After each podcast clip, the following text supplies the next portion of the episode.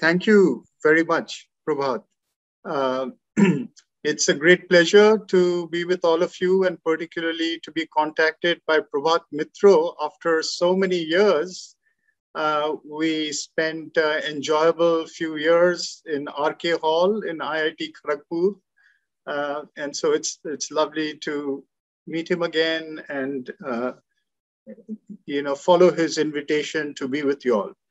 Um, when Prabhat asked me to talk about this subject, uh, which I, I, I actually gave him the topic of the history of Indian wisdom traditions, um, and later the daunting scope of what uh, I have accepted dawned on me.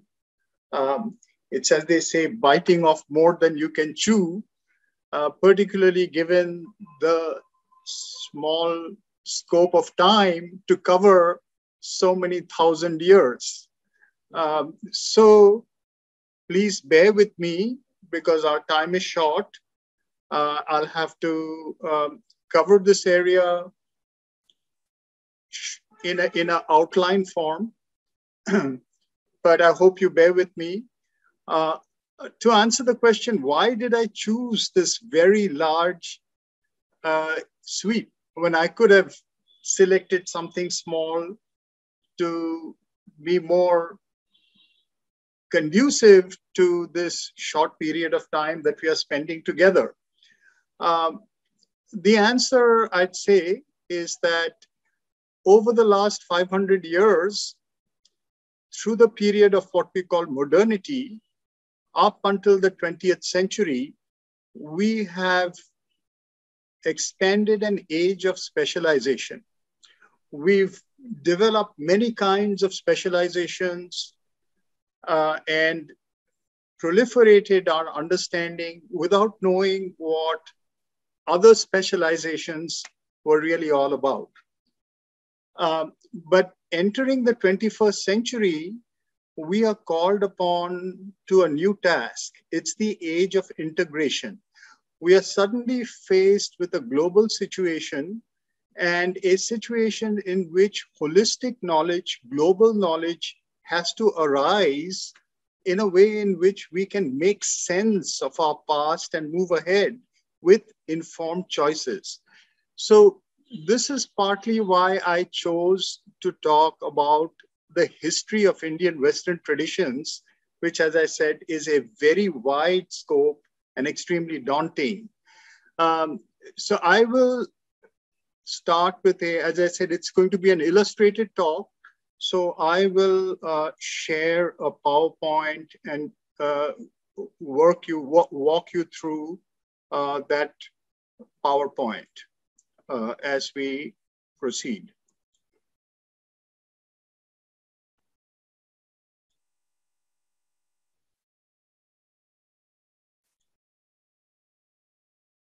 So this is what it is, Indian wisdom traditions, a historical perspective.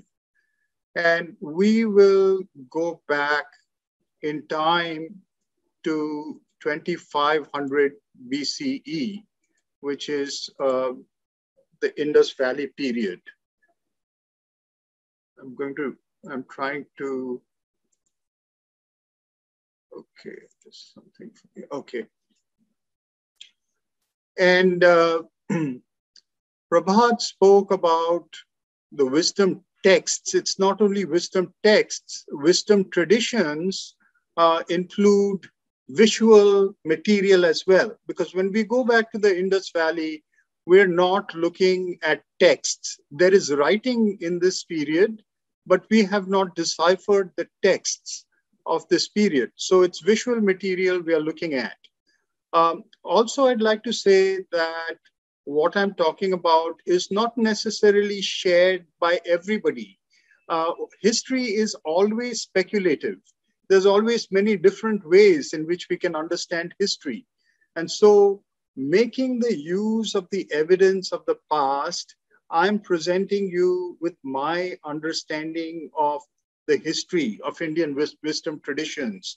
You may disagree. And if you do, I don't object to that. I believe there are plural histories, and we may discuss that later when we get a chance. Uh, so going back to the Indus Valley and looking for signs of spiritual traditions, wisdom traditions at that time, uh, some of the most common artifacts that we find archaeologically in this uh, era and in this, uh, uh you know, uh, region, this is the region we are talking about. Actually, this map gives you a good idea of the trade routes of the time. You can see how this region, which actually this is this is the uh, the port of Lothal in Gujarat, and you can actually trace this entire region going up um, to almost the Gangetic Valley, uh, places like Rakhigarhi, Banawali, Kalibangan, to the Indus Valley, uh, Harappa, which is the earliest site that was excavated. That's why many people call it the Harappan civilization after that place. And then Mohenjo-Daro, which is the other very major site that was excavated. So this entire, all these Rehman Dheri, etc., going all the way here is the wide scope of what we call the Indus Valley civilization. Now, this peaks around 2700 BCE in the sense of a civilization. But if we go back tracing the settlements that lead to this, we have settlements like Shanu Daro uh, and other settlements like this that actually go all the way back to the 8000 BC or so. So we're looking at 2700, but there's a gradual urbanization that has occurred. And what this is what we call the Neolithic period or the New Stone period. Some technologies arise at this time.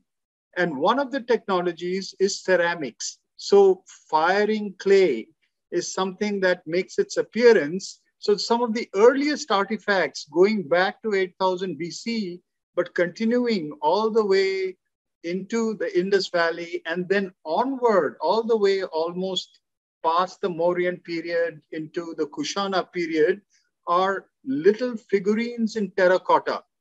And some of the most common figurines are what have been called the mother goddess figurines. Now, most of these figures, particularly on the top, they come from a very early layer of this uh, civilization. Uh, so you can see how sophisticated these little and how enigmatic they are. Now, why are we calling them mother goddess figures? Because there is a prevalence of this kind of figure all the way from southern Euro Europe uh, through Eurasia up to India and even further. So they, we know from 40,000 BC, uh, they've been producing in stone or in various kinds of clay uh, these figures that have some sacred significance. Now, in the case of Indus Valley, most of these figures are found in rubbish heaps. In other words, they have been discarded at some point. And the other thing is that some of them have got pinpricks to them. And so we today surmise that they were temporary objects of worship. And something that is not very uncommon to us, even today, we can have two kinds of temporary objects of worship in India. One is seasonal worship. We're right uh, on the borders of the season of Devi worship in India. Um, you know, Durga Puja, Kali Puja, Lakshmi Puja, etc. Uh, so these are seasonal goddesses that come to life for a little bit of time and then go back into nature. Uh, the other temporal way of worship is functional worship where there is a certain specific function for which a goddess is invoked. And then after the function is over, she goes back into nature. So, what we are looking at over here are forms of temporary worship, and we are not sure at this time what was the function, what was the season, or what was the nature of the worship. But let's take stock of this and move on. here we find uh, some more, uh, you know, the, the range of sophistication, you may say, of these objects. Um, let's go on. Some of these terracotta forms show us what may be called yoga poses. Uh, people have surmised that these may be early poses of asana uh, in the Indus Valley. And the other really frequently occurring uh, object are these seals. Uh, seals are very enigmatic. They have the only instances of writing, which is yet undeciphered, and we still don't know exactly what they're about. Uh, they have bosses at the back, which means you can hang them from your neck. And we also know that they were used as a kind of trade marker because sacks and things like that have got stamps with these um, objects um, or images marked on them. So what we find is that most of them have animal images. So some scholars have surmised that these were identity markers. In other words, society was divided into groups that gravitated around one of these animals and wore that particular kind of identity marker and stamped their goods with that particular marker. As you see, most of them are in our animals, rhino, buffalo, uh, there, there, there's an elephant. Uh, there are mythical animals like this one-horned bovine unicorn, like a cow-like unicorn. But you also find some, the, the bull, but you also find some complex seals, like this one over here, with several figures in it, or this one over here, which shows a person sitting down in an interesting posture. And there are others. So when we can look at these, they are made of what is called steatite. Steatite is a kind of powdered stone that has been amalgamated into these seals. Some of these we find are about animal contests. You can see this person is trying to hold two tigers at an arm's length. These kind of animal contests were pervasive in the Eurasian region at this time. So we have images of this in Mesopotamia showing animal contests. You have certain animal contests in the Grecian regions, in places like Crete, etc. Here you have somebody uh, who's either sitting on a tree branch right above a tiger, seeming to invite the tiger, maybe about to leap onto the tiger's back. Um, these show us a figure with horns, and some of them show this figure is literally butting horns with a buffalo. Uh, these figures are sitting in that strange posture, which looks like they may be what in later imagery uh, seems to be a lotus posture, but it isn't a lotus posture. They're actually sitting on their toes. Um, so we find a number of these figures, horn figures wearing bangles, often sitting on their toes. This interesting figure shows us a connection between the two. Here is a horn figure sitting on the toes, and perhaps the same figure in an animal contest with a buffalo. And it's very possible if you look at some of the early civilizations and even uh, somewhat late civilizations that have followed animistic practices, um, the killing of animals uh, was often a ritual act, a ceremonial act, at the end of which some part of the animal was absorbed. Uh, even eating is an act of that kind. The strength of the animal is absorbed. And at the, at the same time, something like horns brings the specific power of the animal into the body of the person who hunted it or the person who, uh, you know, mastered it in some way. Now, these figures are all sitting on their toes, and this will lead to uh, a, a, a, specific seal, this one over here, that is very interesting because here we find the person sitting on a seat uh, with the legs slightly crossed, but it's still on the toes. Uh, it may, it's got horns. It may be a three-headed figure. You can see uh, two heads on the side, two profile heads. Uh, the person who discovered this, John Marshall, called it the Pashupati seal after Shiva, known as the Lord of Animals, because he's surrounded by these animals. A buffalo, animals that we've seen on the seals, a rhino, a tiger, and an elephant. And here is a little stick man as well. Under his seat are two antelopes or goats that you can see over here.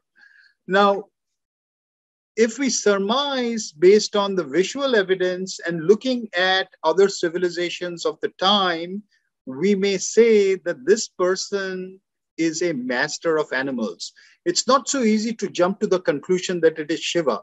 It could be, but we are talking about a very early layer of civilization. Another factor which is also debated is whether the person is what is called ithyphallic, in other words, does he have an erect phallus that is being demonstrated or shown over here? We're not sure, but that's again a sign of Shiva. Many early images of Shiva show him with an erect phallus. And of course, we know that the linga is a phallic symbol of Shiva. So whether we can call it Shiva at this point or not, we know that this is a person who perhaps is generating power to control animals. And the early settlement of humans from the hunter food gatherer stage, where they lived among animals and developed power to handle animals, not only technological power, but internal technologies of power, um, is being ceremonialized once one comes to a settled uh, situation. And this happens in many civilizations. You form symbols, you form contests of strength to show your power over the animals and make them into signs and symbols. So this could very well be a symbol of a powerful person who knows and shows his power by controlling animals through contests of strength um, and the means by which it is done is perhaps being shown in this specific posture. Why? Because even today, if we look at Hatha Yoga texts, we find this posture is, is, is, is related to an entire set of sequences that have to do with what is called the raising of the Kundalini. Now, this is an image of somebody who's sitting in a similar posture but not the same. This, this person is not sitting on the toes, but it is part of that family of postures. Um, there is one of them is called Shakti Chalini, in which the, the sitting on the toes and pressing up on the perineum and breathing in a certain way ultimately leads to a shooting up of the Kundalini and the piercing of what are called the mystic channels or chakras leading to extra normal powers. And this is an image of that. And this, of course, highly developed uh, terminology of chakras and things like that. We don't know whether Indus Valley had the same idea, but it is very possible that they had the idea of latent power that was being generated by these means of what we may call internal technologies. So moving to that, just taking that uh, into account, we can think about that as some of the earliest wisdom technologies of India. Now, the other complex seal that I was showing you uh, is this one, uh, we, we which which shows us a, a ritual, a, a, kind of perhaps a ritual of sacrifice. And in this, there is a person with horns, showing the spe special nature uh, of horns, maybe priest horns, uh, adulating another figure with horns who is sitting in what looks like a cup but is actually a tree. You can see these leaves that are leaves of the peepal tree, uh, the what Buddha sat under, the Bodhi tree. And behind this person is a ram or goat. And underneath this person are seven figures with interesting, uh, maybe head, uh, you know, uh, protrusions, hair protrusions. It could be females. It is. It has been thought of that these are all feminine figures. So a ritual of offering of a ram to perhaps a tree goddess um, involving these seven other goddesses. So, who are these seven goddesses? Again, we may surmise, both based on what we just saw, there are seven centers up the spine, and on the fact of the later records showing some of the early goddess cults of India being what are called the Sapta Matrika, the seven mothers. Seven mothers are a very early group of seven goddesses. Now they have names, but earlier they didn't have specific names. They were just called the seven mothers that were worshipped at a very early stage. So this could very well be the origin of the seven mothers or Saptamatrika. So another one like that. So we can consider this as the early beginnings of the Indian wisdom traditions at a point where we don't still know exactly what they are. But things change a little bit from 1500 BCE, and we enter into what is called the Vedic phase.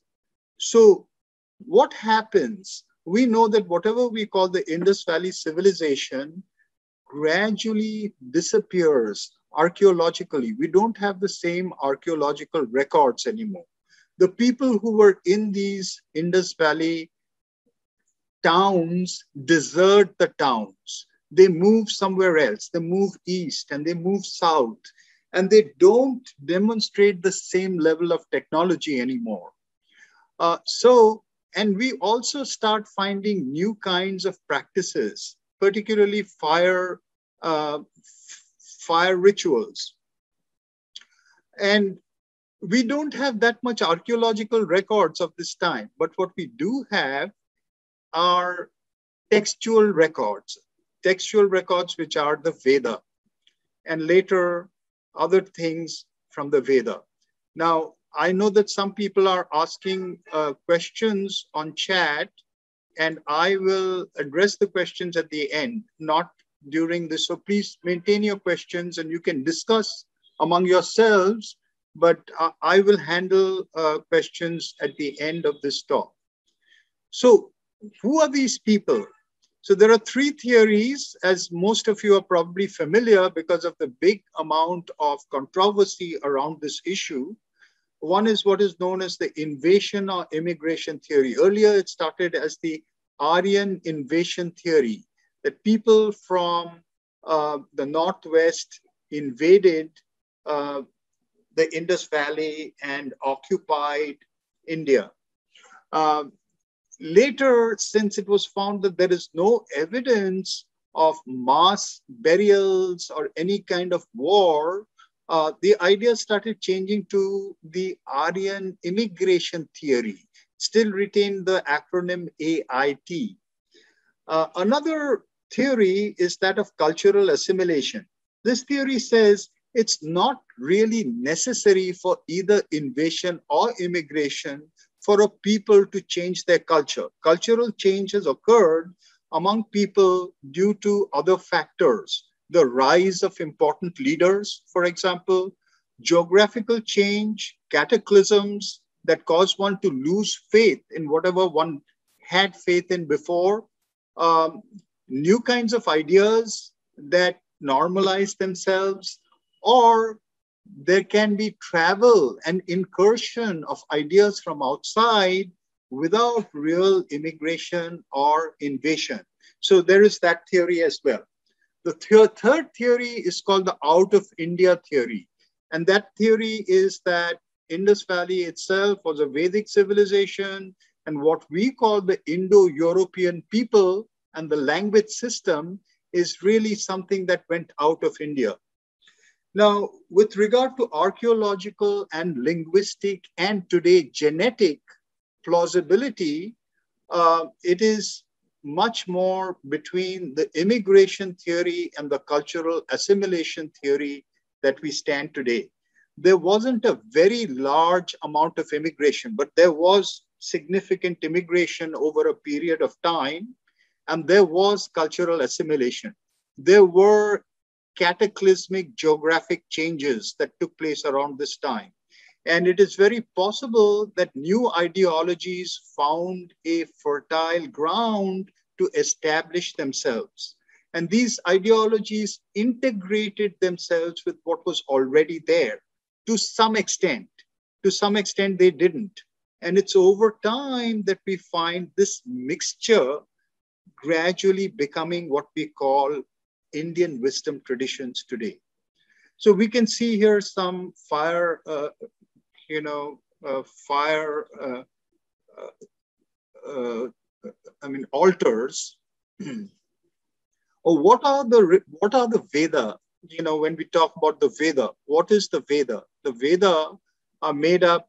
Today we talk about four Vedas, right? So the earliest layer of Vedas is the Rig Veda mandalas. Mandalas are like books, and there are 10 of them that we think of today.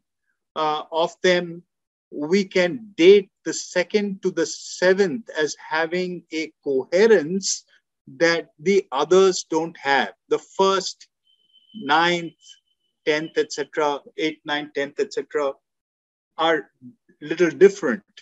So these are the earliest layer, and they're supposed to be dated according to mainstream dating from 1900 to 1500 BCE. The remaining Rig Veda mandalas are considered to be from 1500 to 1000 BCE. Uh, okay, one second.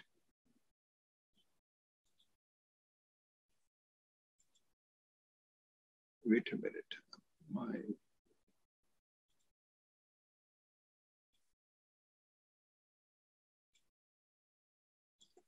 sorry about that. I uh,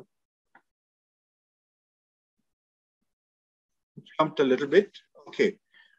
now, what are these mandalas? They are attributed to different families of rishis or seers who are the composers of these hymns.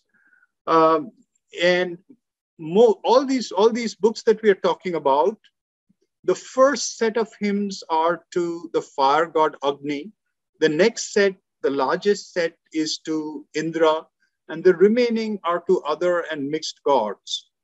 Uh, the ninth mandala or book is entirely composed of hymns to Soma, who is a god and a substance that is supposed to be the substance of immortality for the gods.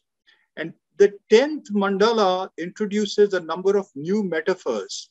For example, the metaphor of Purusha, also something known as the Nasadya Sukta or Nasadya is Na Asat. Not untrue, not true, not untrue. Okay.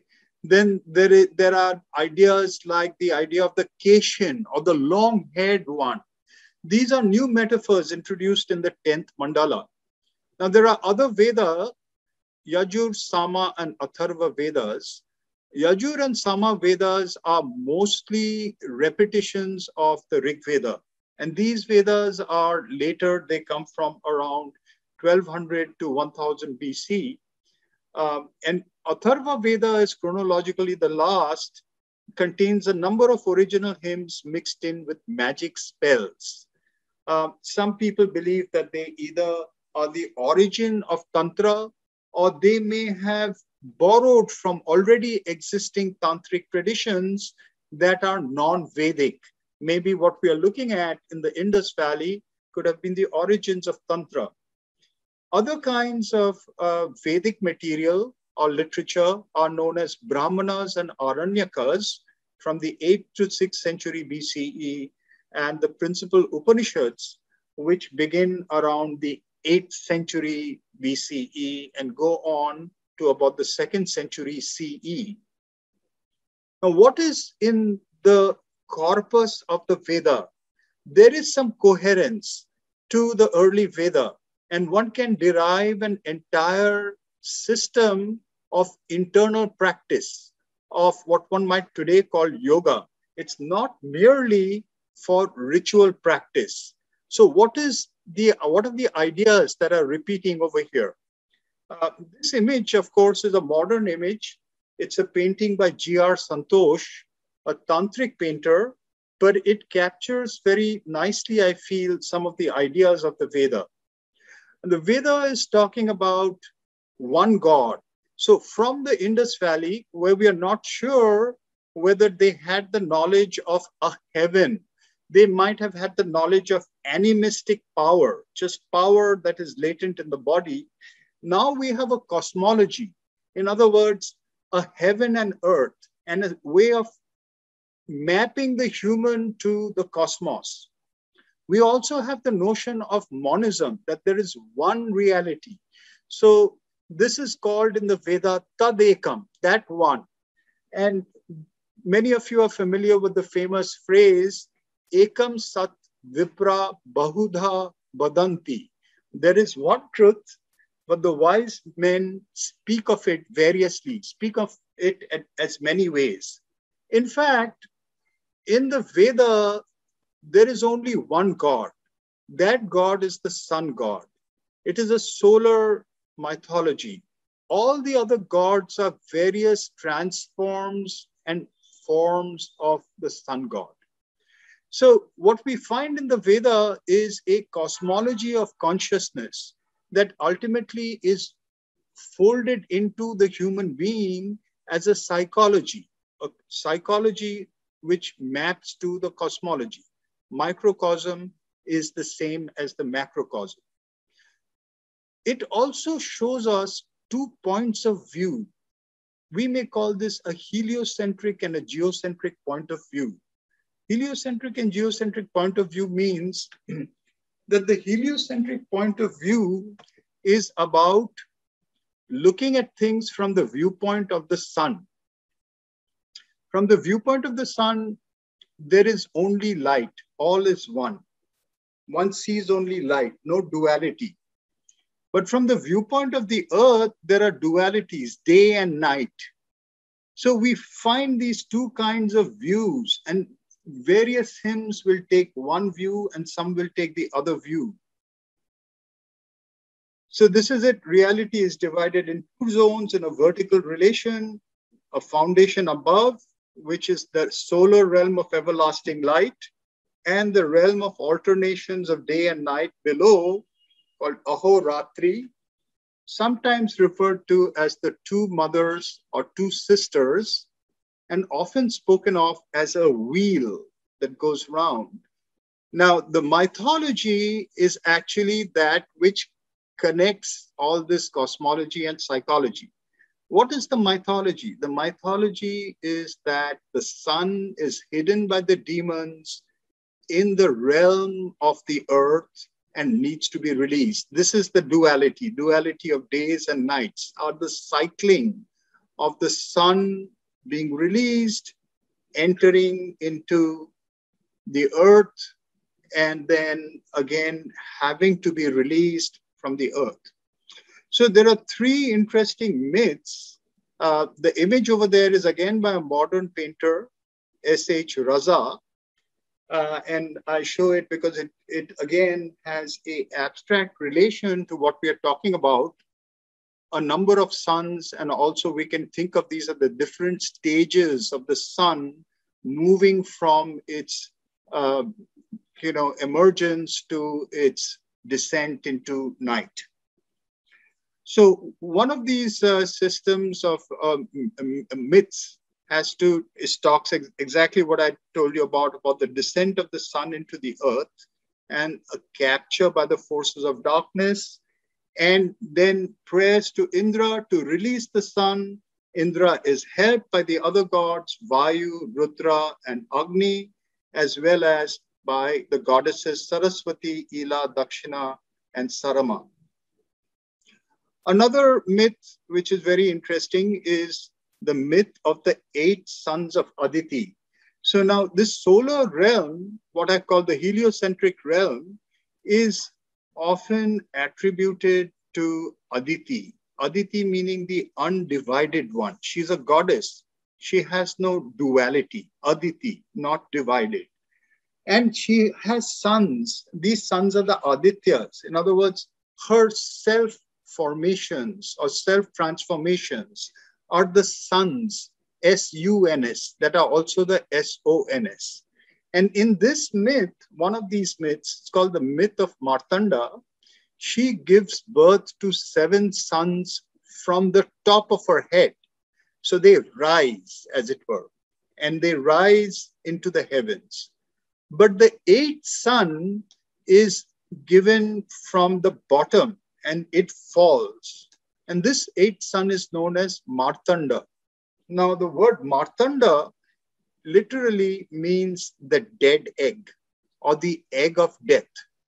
And this egg of death is hymned off as the one that knows death, but also it is the one that aspires in a way to return to the family of the sons above.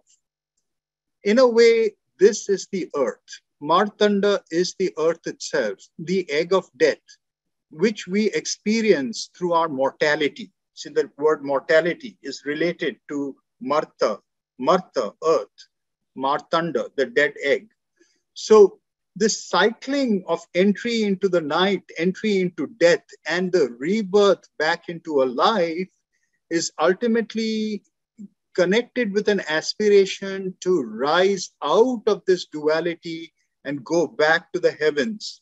But it, why is this being done? Why should we return if it was only to, you know, leave the earth, leave this knowledge of death, this knowledge of duality and return? This is a question that we have to think about. That is one at the center of Indian wisdom traditions. Finally, there is a third myth which we find in the uh, in the tenth mandala called the myth of the sacrifice of Purusha.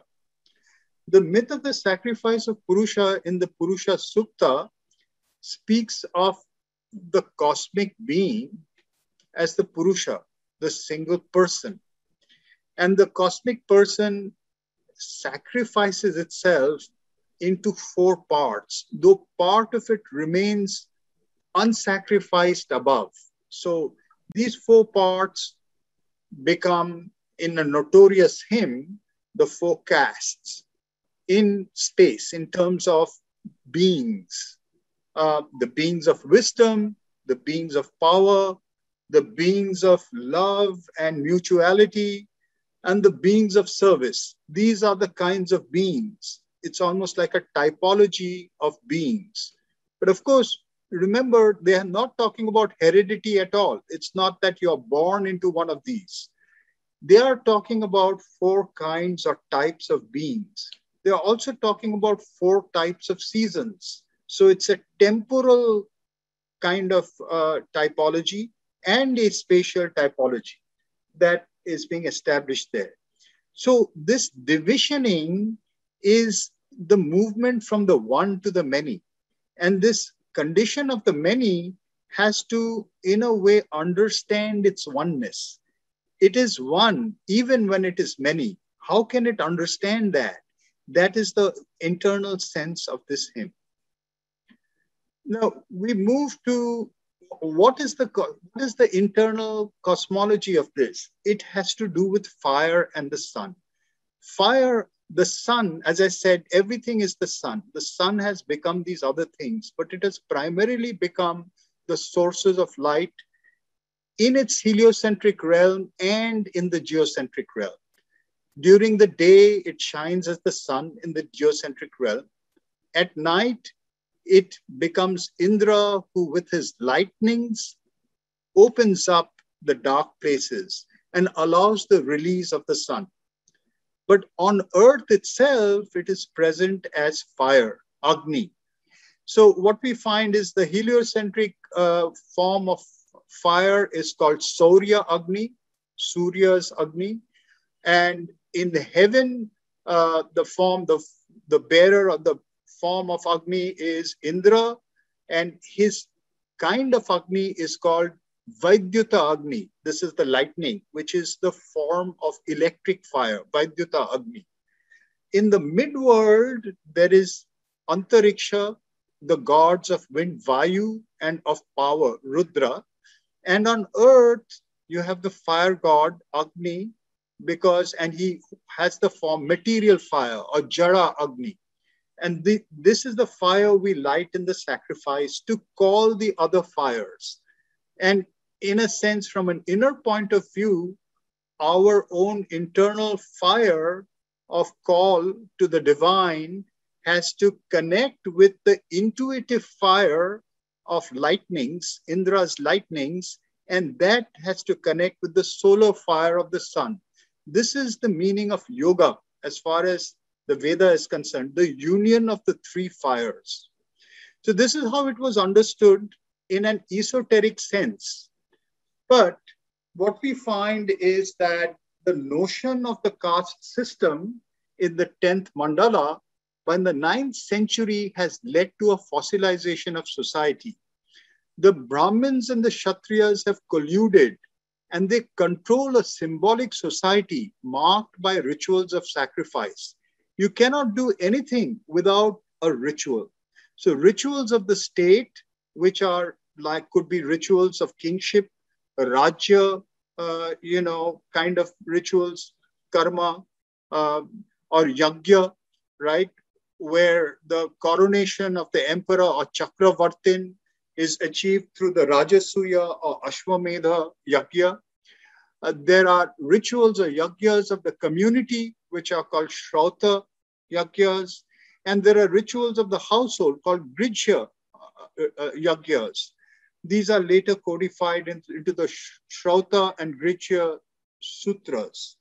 And that's what structures society in the symbol of the Vedas. And everybody is stuck in it. And it is, in a sense, um, controlled by the collusion of the Brahmins and the Kshatriyas. So society is rigidly structured by Vedic symbols and it becomes hierarchic and now hereditary from father to son. Independence is controlled by these structures. The access to the divine is only through symbolic sacrifices. So, in this kind of fossilized state, we start finding breakaway communities of teachers and students who withdraw to the periphery of society for philosophical inquiry from the 9th century onwards, BC onwards. This leads to a long period of inquiry. From the 9th century right up to the 2nd century, we may see various kinds of schools. The Buddha and Mahavira are two of these figures. They're not all Upanishadic schools. They are of a variety of kinds. But some of them are what we today know as Upanishadic uh, systems or Upanishadic uh, uh, communities. Upanishads go from 800 BC to 200 BC or so, which is the early phase of the Upanishads. And what they do is, in a certain sense, give us uh, the teaching of the Veda in a new language. What are the Upanishads? We get a certain classification of the Upanishads in an Upanishad of the seventh century called the Muktika Upanishad. That's why this is called the Muktika canon. According to this Upanishad, there are 108 Upanishads. Now, there are more, but it codifies 108 and it codifies 13 principal Upanishads. The earliest Upanishads are Brihadaranyaka and Chandogya Upanishads. What do they speak about? About something called Brahman. They also speak about two realms. They give us a certain method, which I'll discuss, called negative theology. They talk about meditation or dhyana, mantra, and breath control, prana. Other Upanishads are Taittiriya Upanishad, Aitareya Upanishad, Katha Upanishad, which introduces the word yoga for the first time and means by it a yoking of the senses, intelligence, and what is called Atman. We'll come to that in a moment. The union of the individual and the divine, and reincarnation, a reincarnating self. The Isha Upanishad establishes two realms, just like we talked about a heliocentric and a geocentric realm. We have the realms of knowledge or vidya and ignorance or avidya. And it establishes the need to know the two as one. Can we know both of them as a single reality?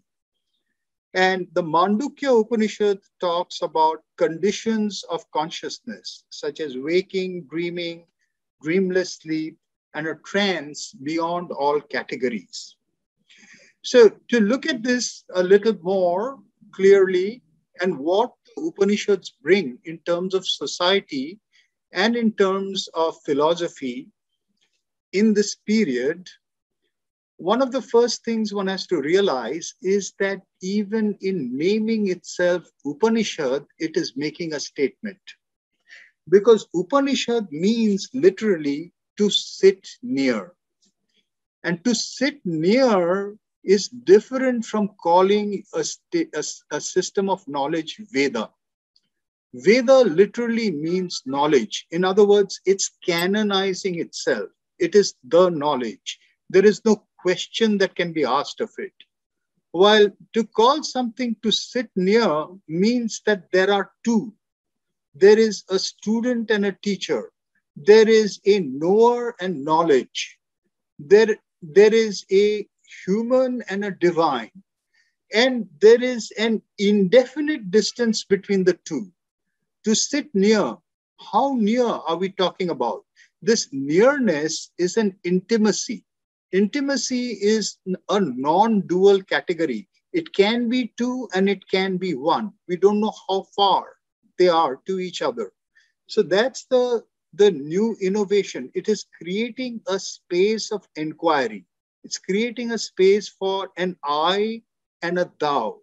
So that is the first really important distinction of the Upanishads, even in naming themselves.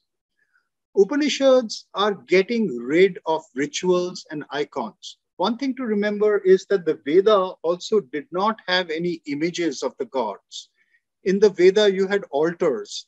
And when one invoked the gods, the idea was that the gods came down and inhabited the entire space that was restricted for the ritual. In other words, they became everything in that space. But in the Upanishad, not only they do, do not have any icons, they don't have any rituals either. They dispense with rituals. It becomes specifically inquiry based. It is its language itself is quasi-philosophical and not metaphorical and poetic as with the Veda.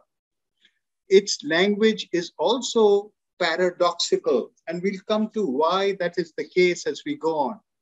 Paradox. A paradox goes beyond the mind. It actually tells you something which contains two opposites that are logically irreconcilable. And we find this, the use of this in other wisdom traditions as well that may have been influenced by the Upanishads. Forever, for example, some of you may have heard of Zen Buddhism. And one of the main methods of teaching is what is called koan. Koan is a paradox. A koan is given to somebody, a student, by the teacher to contemplate. You cannot answer a koan in terms of a distinct answer. You can only experience it. The experience gives you something which is beyond logical understanding. So this is the kind of language that the Upanishad is introducing. The Upanishad also now gives a name to the one being that, that was called Tadekam, and that was in a sense identified with the sun. Now, if we talk about the sun and about a heliocentric system, one of the problems is that we immediately start thinking about a solar system. That's why even the states were called Rajya Mandala. Rajya Mandala, even the word mandala is in the books of the Veda, has to do with this notion of the Surya Mandala or planetary system. So Rajya Mandala is a replica of the Surya Mandala. There's an emperor at the center, there are vassal states around it. But if we decenter that one and call it a principle, Brahman, that is everywhere, then we have a different kind of attitude towards the divine. And that is one of the things that the Upanishad does. It also introduces a space for the individual and says that Brahman is the same as what is the essence of the individual. The essence of the individual is Atman. So the term Atman is introduced for the first time by the Upanishads and it is equated to Brahman. So at, again, remember we were saying there's an equation or identity between the macrocosmos and the microcosmos in the Veda as well. But it easily gets diluted and distorted into a sense of a hierarchic system when you talk in symbolic terms. The Upanishad avoids that by doing this. It also has two realms as I said, the two realms of the Veda are now seen as the realm of knowledge of Vidya and the realm of ignorance or avidya. Therefore, setting up these, this system of duality as a problem of knowledge. How are we to arrive at knowledge with a capital K, which is not the knowledge that we have? Our knowledge is constrained by individual limits and boundaries. Mental knowledge is always inferential knowledge. We don't know anything except for who we are ourselves in a essential way by self-evidence. Uh, I don't know who you are except for what my senses give me and what I infer, the picture I make of you. So that is an avidya according to uh, the Upanishads. And how are we to arrive at a state in which everything that is known is known by identity, by one's sense of being that? That becomes one of the projects of the Upanishads. Uh, I will jump this and we can consider some of this later, except for the last part, that two goals emerge from the Upanishads. One is an escape from the ignorance called moksha, and the other is a transformation of the ignorance or an existence within the ignorance in a enlightened way of action, which is called Jivan Mukti. Now, we move on to what is happening in the rest of society at this time. So, as I said, these kind of teachings belong to the periphery or borders of society. They don't give us a solution for society. They give us a solution to a kind of a esoteric community in the borders of society, communities of inquiry that form ashramas. So we start seeing that the lessons of spiritual liberation that are being generated here are being taken into society by new schools. But these schools cannot now bring this esoteric knowledge to people who are not really open to it, who don't understand it. They, they, they feel that higher knowledge is completely con, con, eh, controlled by priests and Brahmins and, and a certain kind of system, a Vedic system. So the new reform that occurs from 500 BCE to 200 BCE is that of schools that are now, now pragmatic and what one might call empirical. So empirical empiricism and pragmatism means let's start with your experience as it is. You don't need to assume anything. You don't need to assume there's a God. You don't need to assume there's a state, heliocentric or vidya or whatever. Let's look at your condition right now. Is it a good condition? And the answer is no. We live in a condition of bondage. We live in a condition of suffering. So, what can we do to get out of this condition? These traditions are traditions that give you stepwise solu- methods and solutions. A stepwise enumeration is called Sankhya. So, this is how the whole language of Sankhya, which is an algorithmic language, a language of process, one step after another, begins coming into the Indian wisdom traditions. And this kind of following is a certain method which is already introduced in the Upanishads, particularly in the Brihadaranyaka Upanishad, as what we might call an apophatic method. What is this method? Let us take a look at this method. There are two ways of approaching spirituality or that which is beyond. One of them in modern religious studies is called cataphatic and the other is called apophatic. The cataphatic method is positive. In other words, we may focus on an image or metaphor of the divine. We may have a guru or we may have a idol or icon of the divine. And that has qualities that appeal to us and through which we can arrive at something greater than ourselves. But we can follow another method, which is the cataphatic or negative method. The cataphatic method tells us let us not identify with what we think we are. Let's go beyond that. Let's subtract that and take one step further. And so we find that in the Brihadaranyaka Upanishad, which is the earliest Upanishad, there is a passage that gives us a description of Brahman, which is first cataphatic and then apophatic. It says, the form of that being is as follows like a cloth dyed with turmeric, or like gray sheep's wool, or like the scarlet insect called Indragopa, or like the tongue of a fire, or like a white lotus, or like a flash of lightning. He who knows it as such attains splendor like a flash of lightning. Now, therefore, the description of Brahman, not this, not this. In other words, neti, neti, because there is no other and more appropriate description than this, not this. Now its name, the truth of truth. The vital force is truth, and it is the truth of that. So this subtraction, detachment, taking oneself away from the identification with phenomenal experience. This is an empirical method. It is easier to tell somebody who doesn't want to believe anything that you can start by practicing self detachment and you don't need to believe anything.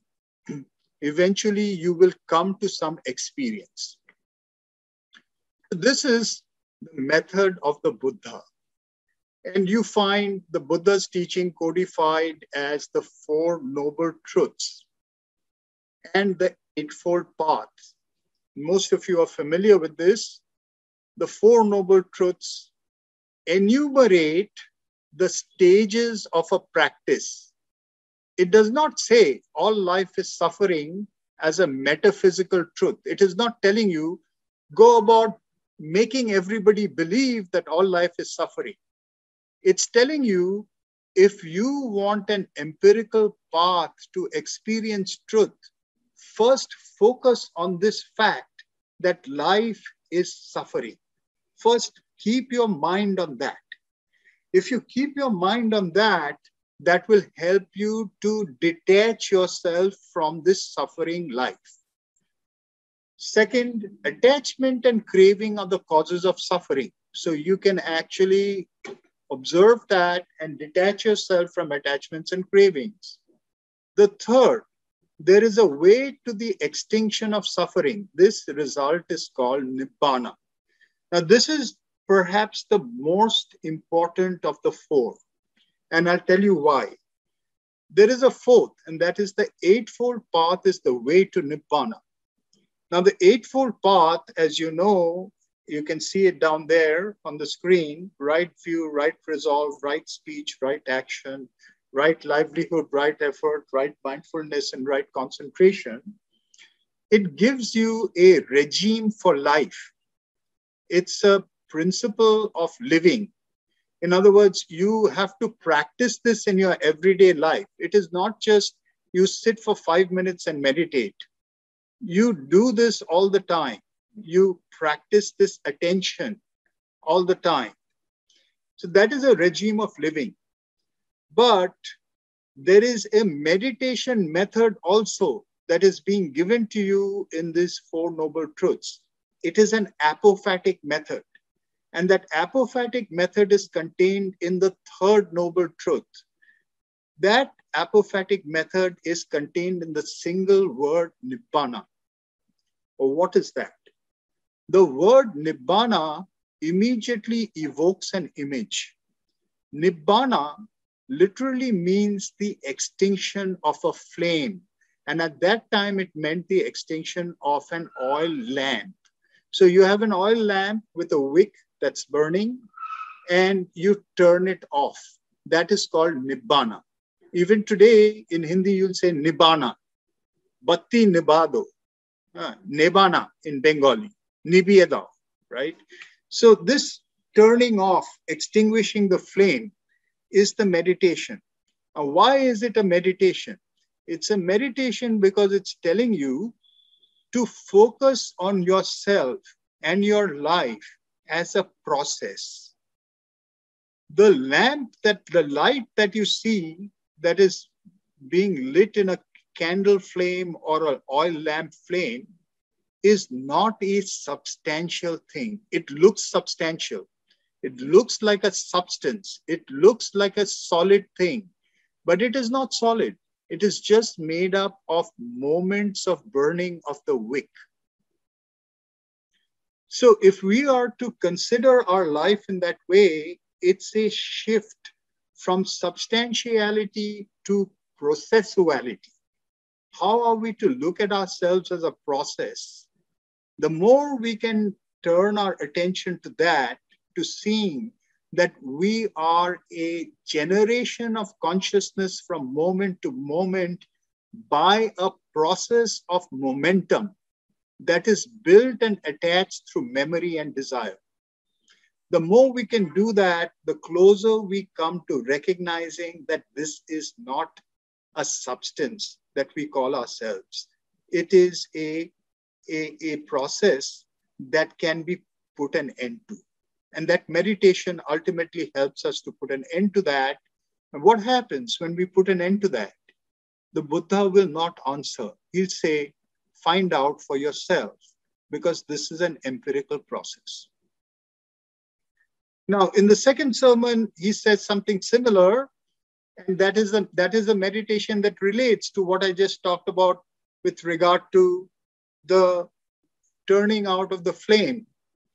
He's pointing to five constituents of experience.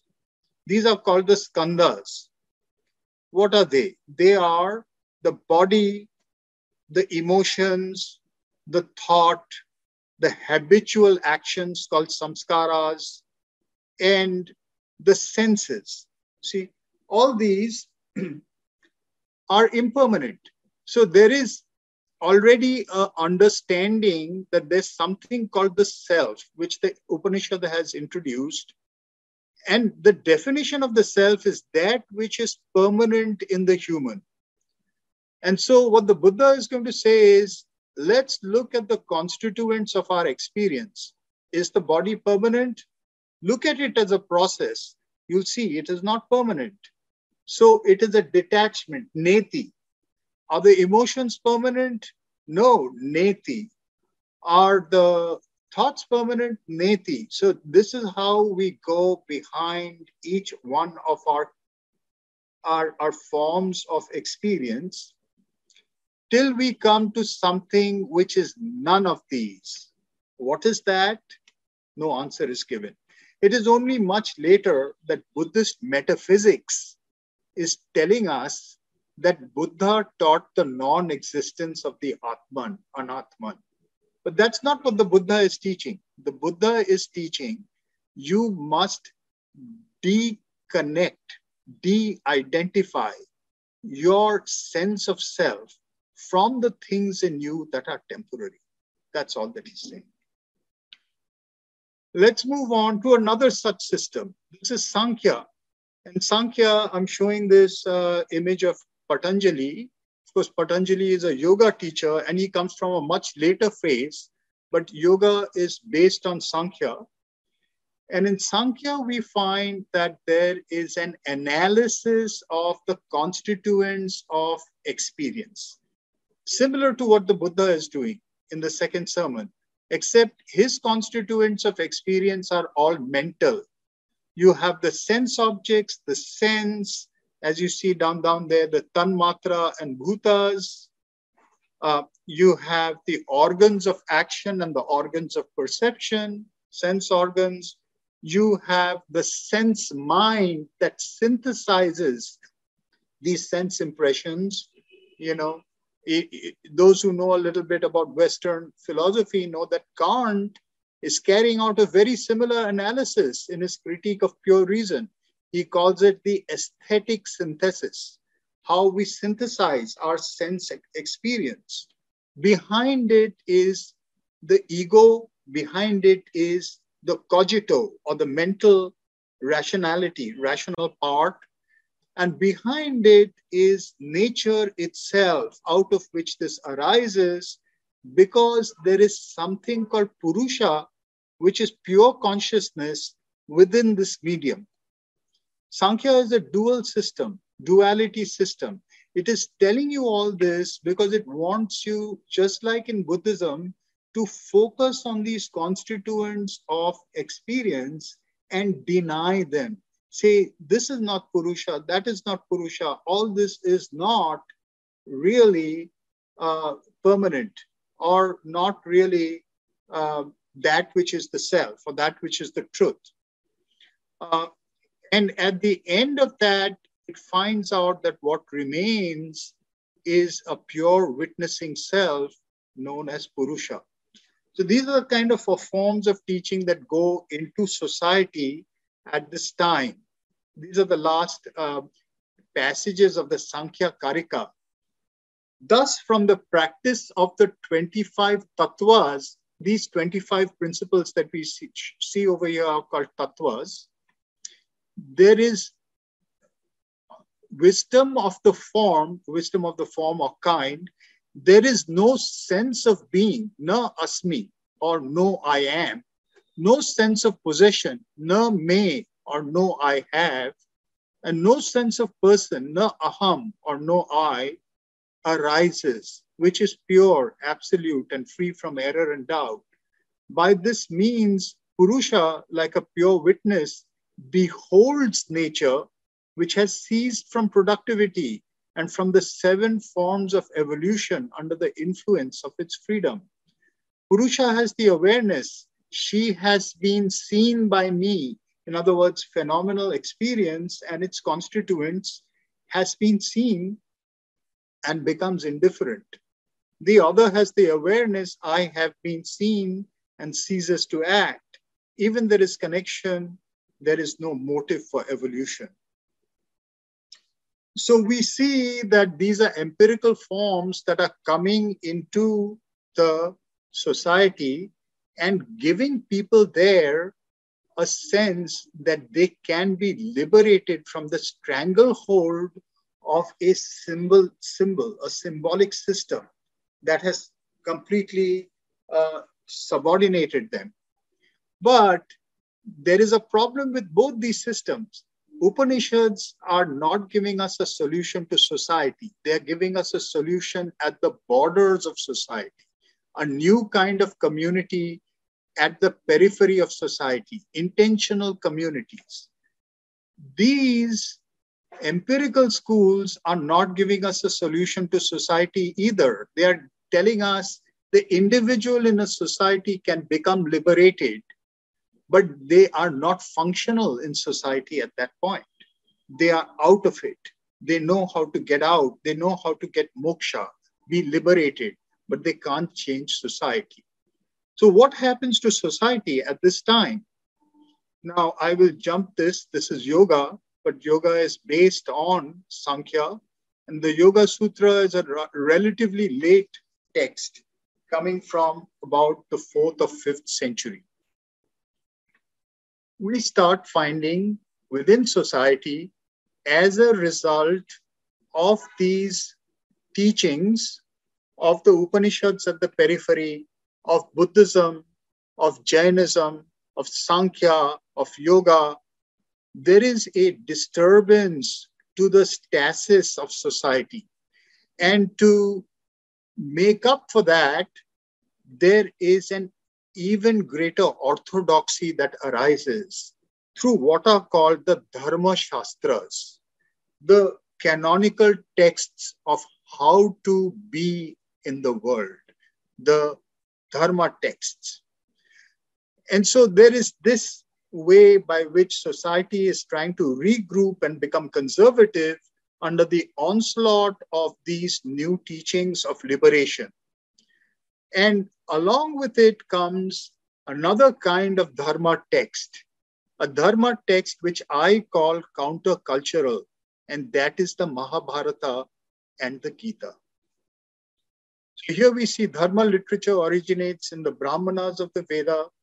Dharma sutras are derived from these from 500 BCE onwards.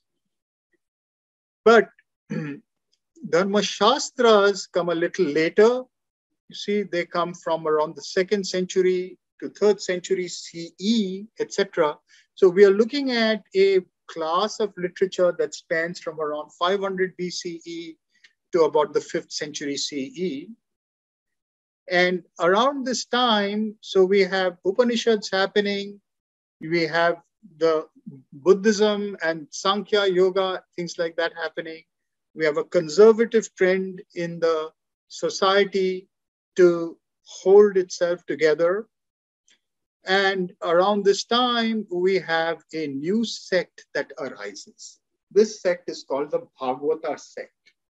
And this sect is gradually gaining power and has tremendously creative people within it who influence a text that has already been written in the fourth century called the Mahabharata. So, Mahabharata is a story of war. But when the Bhagavatas come in and enlarge this text, they turn it into a story that has behind it wisdom. And this wisdom that it uh, foregrounds is another kind of dharma. The, so it is a dharma text. Mahabharata is a dharma text, and the Gita is the crest jewel of Mahabharata as a dharma text. Mahabharata is an epic of close to 100,000 shlokas. It is a literature as dharma text. It is telling us about the complexity of dharma and the paradoxicality of dharma. Now, without going into everything, I will just point to three ways or four ways by which it does that. Firstly, it's telling us that life is saturated with the supernatural. That whatever we think we have control over can be overridden by gods, demons, rishis, animals, and all kinds of extra normal and extra human forces. Secondly, it's telling us that desire cannot be completely gotten rid of. And throughout the Mahabharata, you see in sort of critical moments, desire comes and intrudes and changes things in such a way that dharma becomes very difficult to decide. It becomes indecisive, uncertain. Thirdly, destiny complicates the interpretation of law. We see this again in the Mahabharata. There are so many peculiar coincidences. These coincidences make things very difficult. Even you cannot identify something because something else is named the same thing. Or you have two things which could both take a certain, uh, you know, uh, I mean, place as far as the Dharma texts are concerned. And so destiny complicates things. And the fourth is that they bring up this a, idea of yuga, yuga dharma, the age and the ending of an age. Each age that comes to an end, and it classifies itself as the ending of the Dwapara Yuga, the, the third age. Everything becomes muddy because the dharmas are breaking up and you have too many mixtures that take place. Now, literally speaking, we have this kind of mixture that's happening in society. As I just said, there are the Upanishads, there is the Veda, there are there is Sankhya, there is yoga, there is Buddhism, there are other schools, and they are creating confusion within society. Bhagavatism has come up as a new school and this is situating Krishna as an avatar. This is a new idea, entirely new idea. The idea of the avatar is the central figure in uh, in, in, in, in this uh, book, Krishna as an avatar.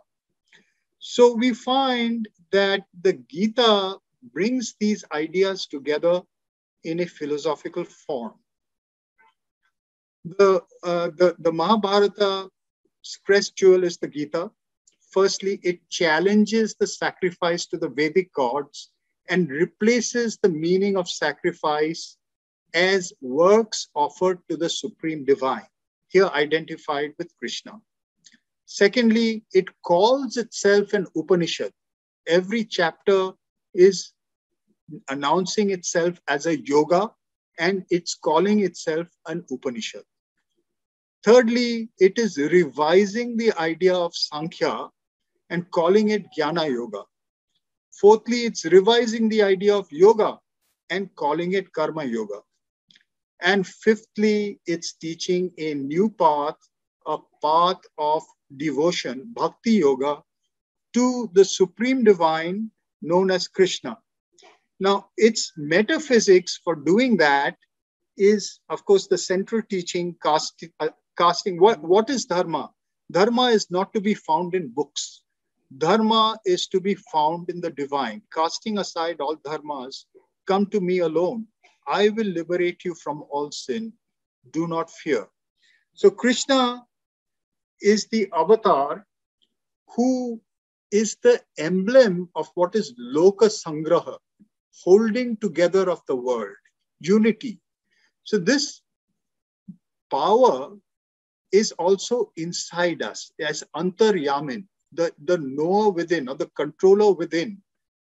This idea of the divine as a transcendent being, a human teacher or avatar, an embodiment, incarnation, as something inside us, antaryamin, as something that can be an image, also archa. This is a Bhagavata slash Pancharatra idea, a, a new idea that is introduced by these new sects. Now, what is happening over here is that this sect is proposing that there is a union of all these because these things are one. And in actually trying to unite this, we come to a conservation of life in action there is yoga in action that occurs. So, this, in an essence, in a nutshell, is how the Dharma idea is being revised by the Mahabharata and the Gita. Now, I won't go into this, the cosmology of the Gita. It's uh, something which is uniting the whole notion of Vidya and Avidya uh, through a complication, a complexification of the Purusha Prakriti scheme of Sankhya. We can note that and, and continue or carry on. Now, since I know I am running out of time, I will touch on what is going to happen at this point, and then I'll open myself to questions. there is a good part left, so I'm going to run through my slides for your benefit. From 400 BC to 400 CE, in this period, there is what is known as the Hindu synthesis that takes place. This is based on the Upanishadic idea of the one infinite behind the integration of various sects. All lots of sects have come up. Mainly, they're going to be integrated around three figures Vishnu, Shiva, and Devi. So, they're going to form something known as the Puranas that are texts that relate to these three uh, de- deities and the agamas which are non-vedic integrations that relate to particularly shiva also all three of them vishnu shiva and devi there are agamas of all three and there are puranas of all three that arise during this period krishna is an amalgamation so we see for example i'm drawing on a scholar called Gavin Flood. I would recommend his book called An Introduction to Hinduism. We see how different sects, Vishnu in the Veda uh, breaks up into Vaikhanasa, Pancharatra, and Bhagavata. Uh, and then the Abhira cult of Krishna Gopala unites with it to form Puranic Vaishnavism and the Vaishnava Sampradayas and a modern Vaikhanasa branch. These are all the various kinds of Vaishnava teachings. Uh, similarly, we find with Shaivism, there's a lineage that is coming from the Veda that really crystallizes in the Shvetashvatara Upanishad in the second century BC. And we find the emergence of Shiva as a, uh, a, a, new god, a, a, a supreme divine. But we also have non Vedic sources and non Puranic sources that remain on the periphery. They are called Ati Marga and Mantra Marga schools. And particularly the Pashupatas are very important because they have a lot of influence in Indian courts. And lots of North Indian temples are dominated by Pashupatas. The Mantra Marga people break up into Kapalikas and two systems, Kaula and Trika. This is Kashmir Shaivism. And Shaiva Siddhanta, which is South Indian uh, Shaivism today, most of the South Indian temples to Shiva follow this Shaiva Siddhanta today. And Devi, this uh, image is a very early image of Durga from the first century, or first to second century. You see, she doesn't have any weapons. She has six hands. Uh, two of them have the sun and moon in them. And she is strangulating the buffalo demon. She's not killing it with a weapon. She's actually killing it with hands. What does this remind us of? The contests of strength of the Indus Valley, which are in a way coming back now as the goddess over here. Local goddess cults which are animistic, propitiated by blood sacrifice and fertility rituals, um, and can be various natural phenomena like stones, poles, weapons, diagrams, stylized female genitals, rivers, lakes, trees, and groves, or they can be actual images. They are amalgamated into this idea of the goddess, who now becomes the counterpart of the Deva, Deva and Devi, or also has her own texts known as the Tantras. These goddesses are of two kinds. Either we, we may call them hot and cool forms, either goddesses of nurture or goddesses of fierceness. So we find Durga as a goddess of fierceness, Lakshmi. This is a very early image, first century BC in a Buddhist context in Sanchi, where we see Lakshmi being watered by two elephants. And she is a goddess of nurture, while Durga and Kali are goddesses of power. So, with this, I will move to the end of my talk because we established the three major lineages that ultimately are fielded by the Gupta kings. This is Chandragupta II, particularly initiated at the site of Udaygiri near Bhopal, where we find a cave site of all these gods, the coexistence of cultic traditions, Shiva, Durga, the Saptamatrikas, and Kartikeya. It is principally dedicated to Vishnu. And we find the avatars uh, of Vishnu, the 10 avatars. Puranas are written around this time, tantras are written, and cosmologies are created around each of the gods. This is Vishnu uh, in Udaygiri, for example. Now, as you all know, over the centuries after this, we are still right at the fifth century. These traditions develop specializations and many other sects and many texts.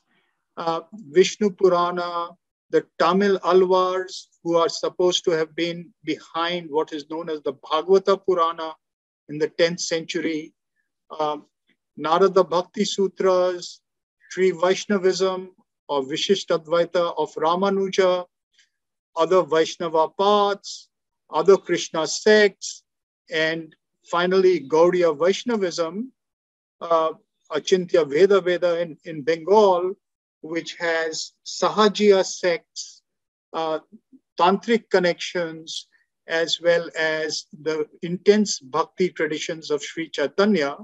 All this happens over the centuries. Hmm. Similarly, we have Shiva with Puranas, Agamas.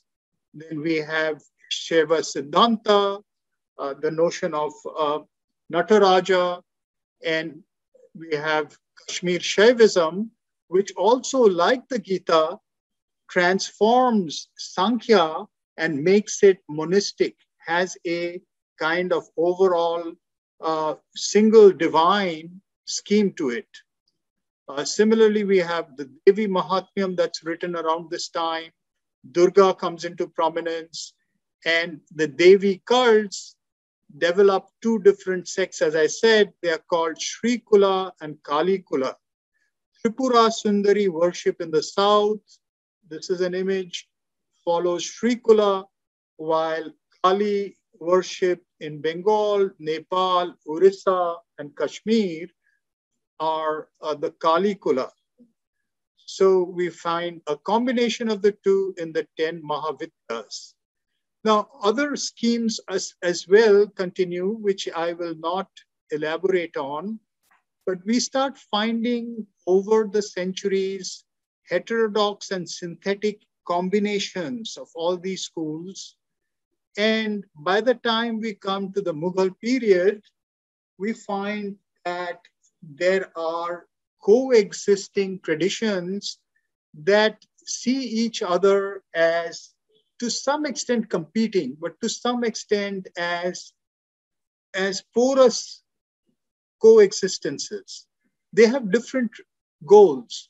So Shaivism's goal is to become a Shiva. It believes that each individual can become one or the same as Shiva. Vaishnavism's goal is to be in relation, in intimate relation with Krishna or Vishnu. Shaktism's goal is to be possessed by the Devi and to enjoy her exercise of special powers or siddhis, and also bhoga, which is enjoyment uh, of, of the divine mother inside us and through us. Advaita Vedanta wants to merge in an extra cosmic, formless, transcendental. So, summarizing the pre modern wisdom traditions, we find that there are plural spiritual goals supporting plural cosmologies and metaphysics, that each foregrounds its own goal and backgrounds others, but believe in their right to exist based on the tenet of transcendental pluralism, which is coming partly from the Veda. We saw that right in the beginning. The truth is one, the sages speak of it variously. partly from the Upanishad, which is repeating that in the idea of Brahman, that is one infinite, infinite, one immanent divine Brahman, and infinite Atmans that are nothing but the Brahman. Jainism that talks about Anekantavada, and the idea of Swadharma and Swabhava in the Gita and Ishta Devata in the Tantra, which means that each individual is unique, but it's a unique aspect of the self expression of Brahman. Now, something starts changing in the modern period. In the 13th century, we have the arrival of Islam. I, I want to just point to the interesting images. For example, in this image over here, this is a Mughal image. We find different sects that are all coexisting over here, a, a, a kind of a colloquy of sannyasis. This could be a Shaivite, this could be a Vaishnavite, his head is shaved. This is a Sufi. Um, you can have other uh, sects, tantrics, etc. They're all uh, sharing the same fire and the sh they're sharing ideas. Um, by the time of Akbar, this image is from the Akbar Nama. It shows his Ibadat Khana. It shows different religions. It shows Jesuits, it shows Hindus, uh, Jains, uh, and other religions. 13th century is the arrival of Islam, 16th century, the arrival of Christianity, in the 18th century, the arrival of modernity with the colonizers. These are bringing a new kind of religion, the Abrahamic religions, which are marked by exclusivism. The idea of exclusivism is not only is there one absolute truth, there is only one expression of this one truth. It's a mental idea. The mind is a peddler in exclusivism. If one thing is true, other things can't be true. So, modernity also, which makes a break between religion and secularism, is a kind of exclusivism. It's a displacement of religious exclusivism to a secular exclusivism, a secular ideology of the Enlightenment that believes that there is one knowledge, we will all arrive at that through science science will piece together the knowledge of the world so that ultimately we'll be all enlightened. So when these ideologies come to India, pluralism is confronted by exclusivism and it finds subtly the pressure to arrive at a single absolute expression. What is India's response to this? The first responses come from the Bengal Renaissance in the 19th and early 20th centuries. It comes in Western scholars have called it Neo Vedanta. But Neo Vedanta is more diverse than we can contain in a single umbrella.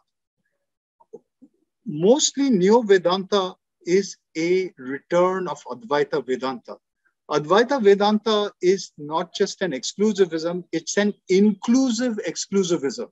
There is a scholar called Paul Hacker and another uh, of his uh, students who has created, written much more sophisticated text called India and Europe. I'll uh, draw your attention to this text that has discussed this notion of Neo Vedanta and of Advaita Vedanta as an inclusivism as the opposite of exclusivism. Why is it an inclusivism?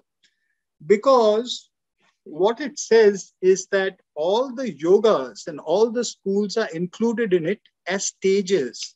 It will say, first practice karma yoga in a desireless way so that you lose your desire and your ego.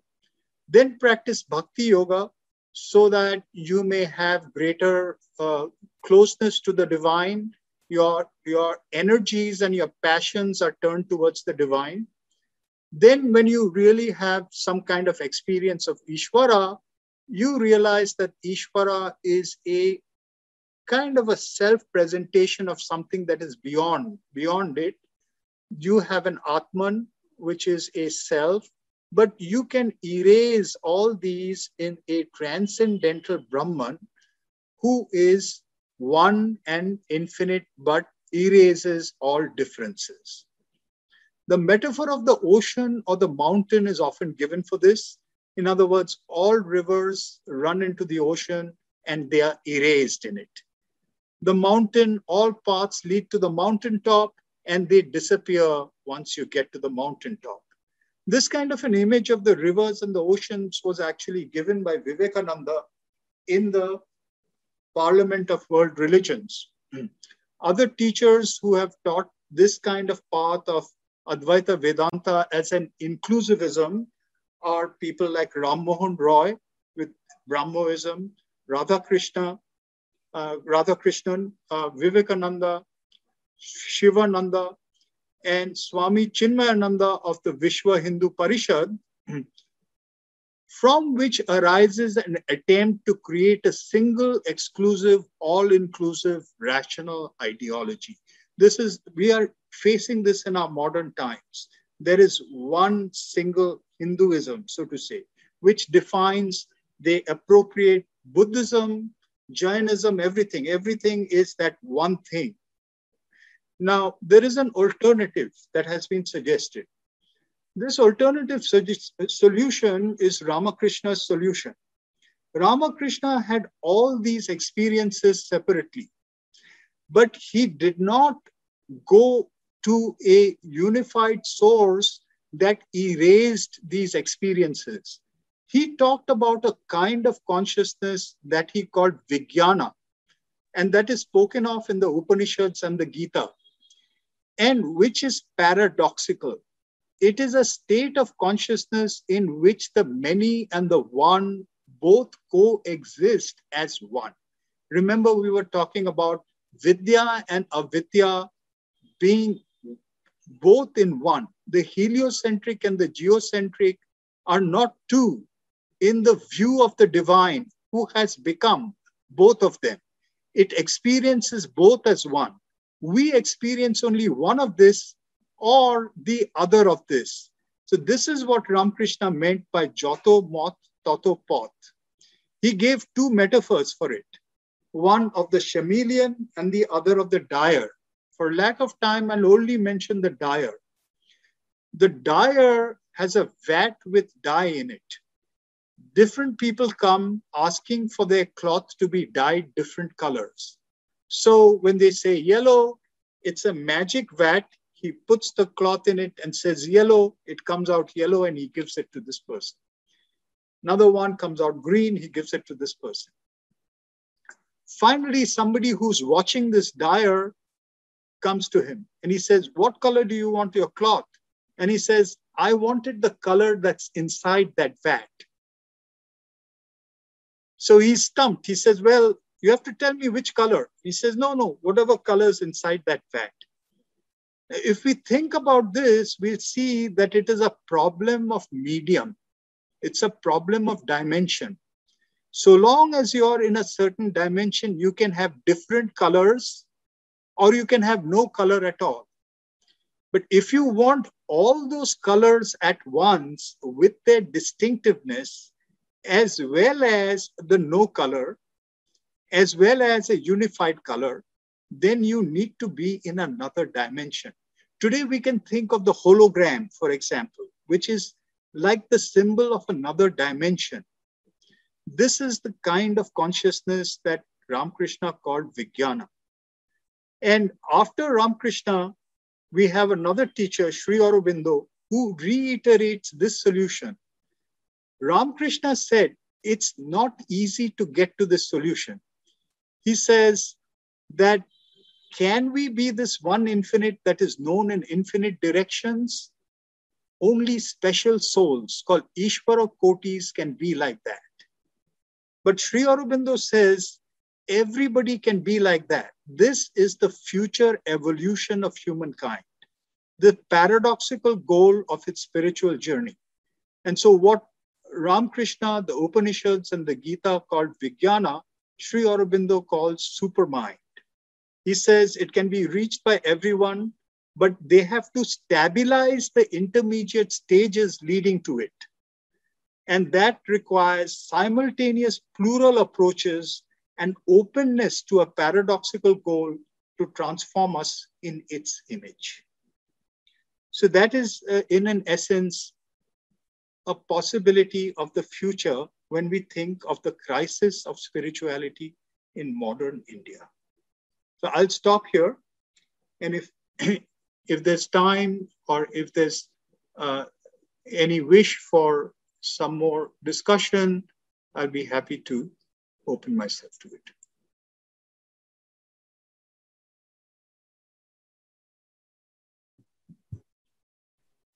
Thanks a lot, Devashish. It was a great enlightenment for, enlightenment for me. And I, I will definitely have many people have a lot of questions there.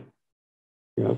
And if time uh, will, maybe just uh, it's 12.45 now up at uh, 1 and uh, we will share Devashish's uh, email ID. It's okay with you, Devashish?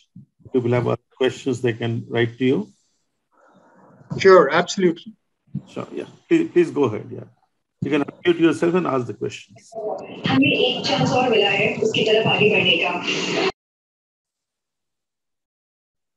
Hello? I couldn't hear. There was a question asked, but I couldn't hear it. I think it might be better if the person puts it in the in the chat box, and one person reads it out. That might be better because I couldn't hear at all. Sure. Good afternoon, sir. It is one of the nice presentations I have ever attended. Uh, actually, um, uh, in a very short span of uh, uh one hour, 45 minutes, actually, most of the things uh, we have understood and some of the things have also gone uh, above head. Sir, if is it possible to share the PowerPoints or theme of uh, the presentations? I can share it to uh, share it with uh, with uh, uh, my host Prabhat. Yes, and, yes. oh, we can yeah, I'll, send, I'll send it to him, and sure. you know those who are interested. Actually, it will the PowerPoint because it's been recorded so it will be on YouTube as well.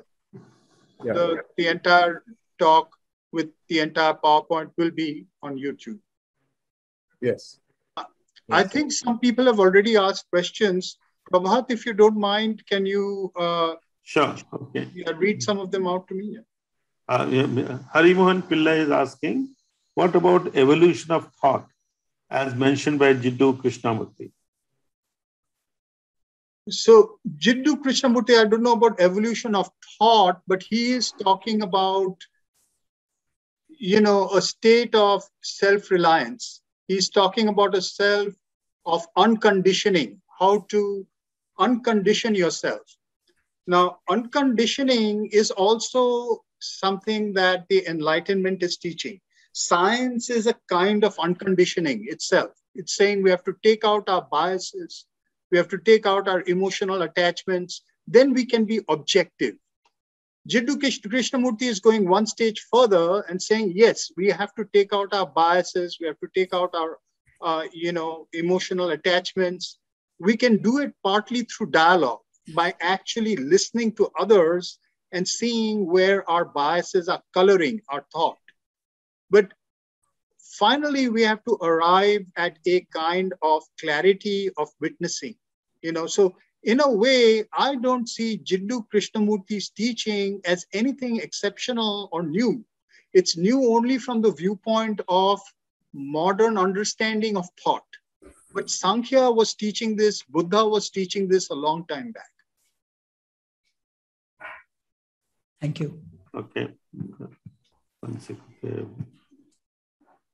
Anything else, Prabhat? Any other questions? Uh, I'm, yeah, I'm just seeing uh, any other questions. Now, there are more uh, comments rather than questions. Yeah. Yeah. Ah, okay.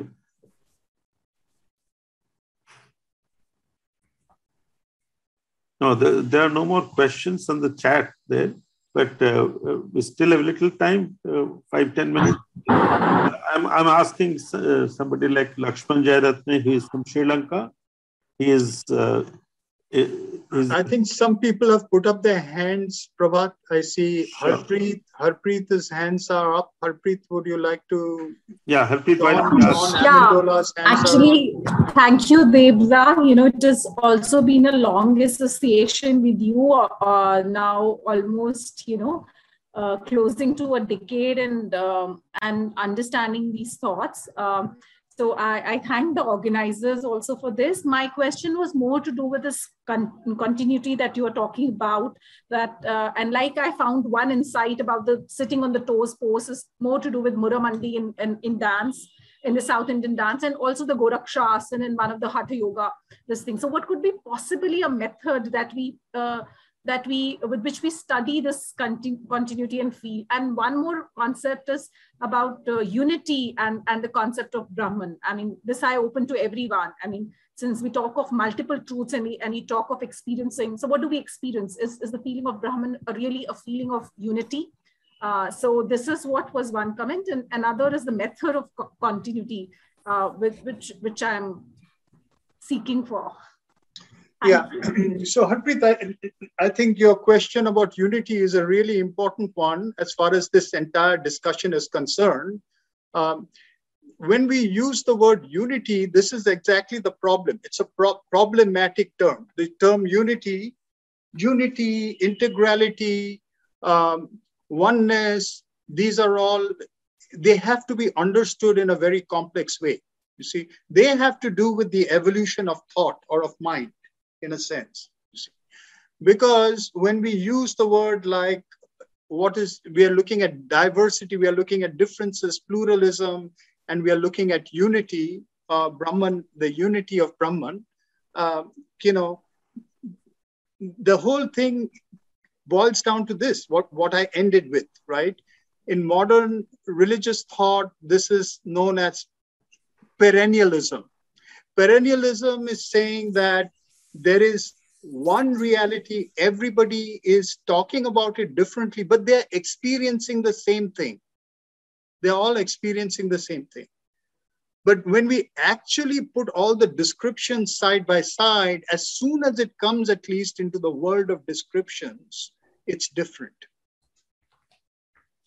Are we experiencing even the same thing? So the perennialists, uh, you know, some of the really advanced contemporary perennialists, they've coined the term pure consciousness event, PCE, pure consciousness event the pure consciousness event is supposed to be that element of the plural experiences of the divine that we cannot even express, but we are experiencing the same thing. There's something we are experiencing which is the same, but we can't even utter it. As soon as we utter it, we utter it differently. You know, so there is the notion in again in western uh, religious thought and spiritual thought there's the notion of univocity univocity it's a duns scotus's idea and modern in modern times gilles deleuze has used the term univocity univocity means the same thing that we are talking about there is only one but that one is infinite and everything is unique. It speaks in infinite tongues. So we either have to accept our pluralism or we have to arrive at an experience where the pure consciousness event is a waking experience for our plurality, a waking experience for our plurality. We live that oneness and that plurality at the same time. This is a supramental manifestation. And we can't get there right away, but we can aspire for it we can move in that direction. We can hold the plurality. We can try to increase our consciousness to be able to arrive at forms of oneness that don't reduce plurality, but at the, in the name of oneness. This is a big problem through the centuries. Any attempt to reduce plurality in the name of oneness is a fascism. And that's what's happening even today, even as we speak. What we are calling Hinduism is really an attempt to reduce plurality. you cannot reduce plurality. You have to find the unity outside it. You have to come to the paradoxical point.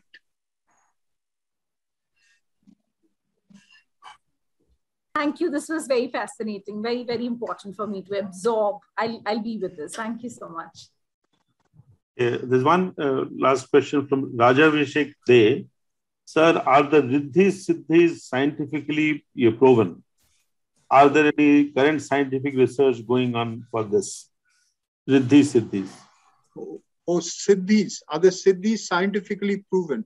Mm-hmm. The Siddhis are scientifically proven to those who have Siddhis. This would be Vivekananda's answer.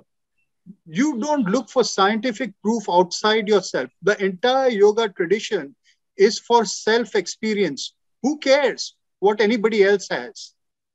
If you want it, have it. Try it out for yourself. Prove it to yourself. If you can have it, it exists. If it can't, if you can't have it, it doesn't exist for you.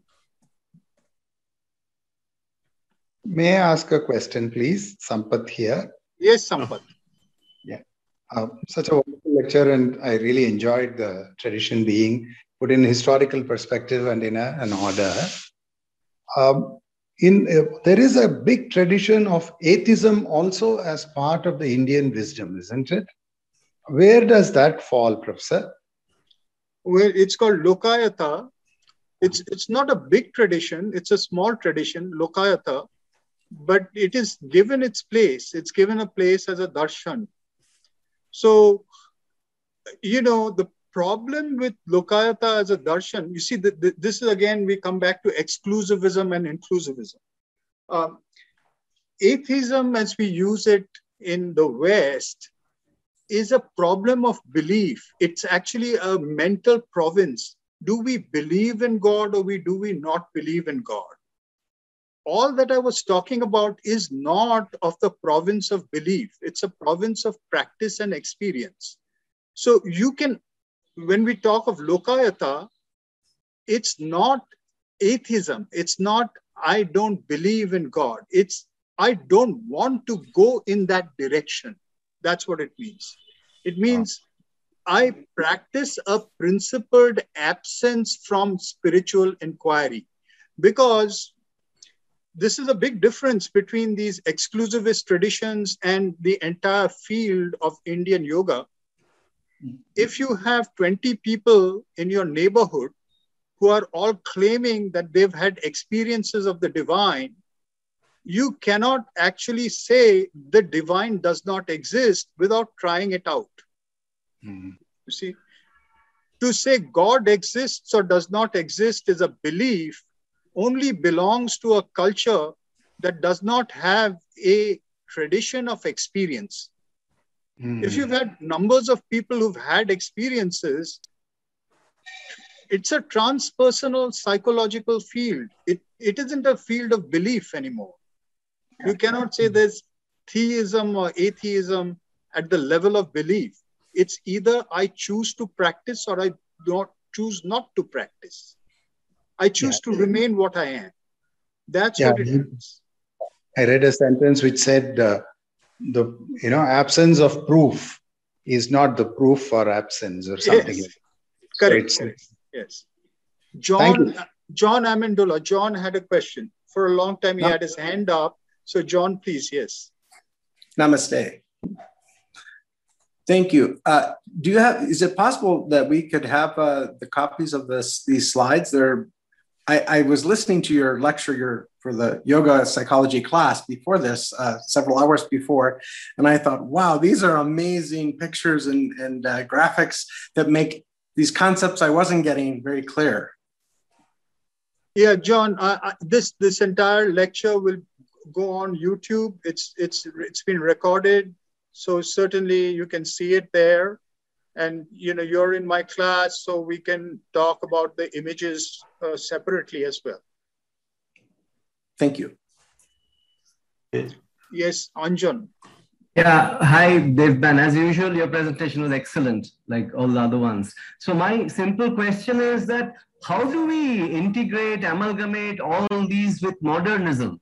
See, modernism in a way is saying that everybody's experience is separate, everybody's experience is uh, personal, it's all relative truth, and all these ancient wisdom, there is some sort of lack of integration there, which where we are dividing into nations, people, races, and it's not going anywhere. So, so how do we really construct the bridge? Yeah. So, uh, you know, firstly, I'd like to make the distinction between modernity and modernism. Modernism is a cultural movement that is actually counter modernity. Modernity is the age in which we live.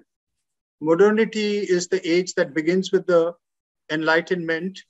And actually, modernity is an attempt to arrive at a single picture of the world.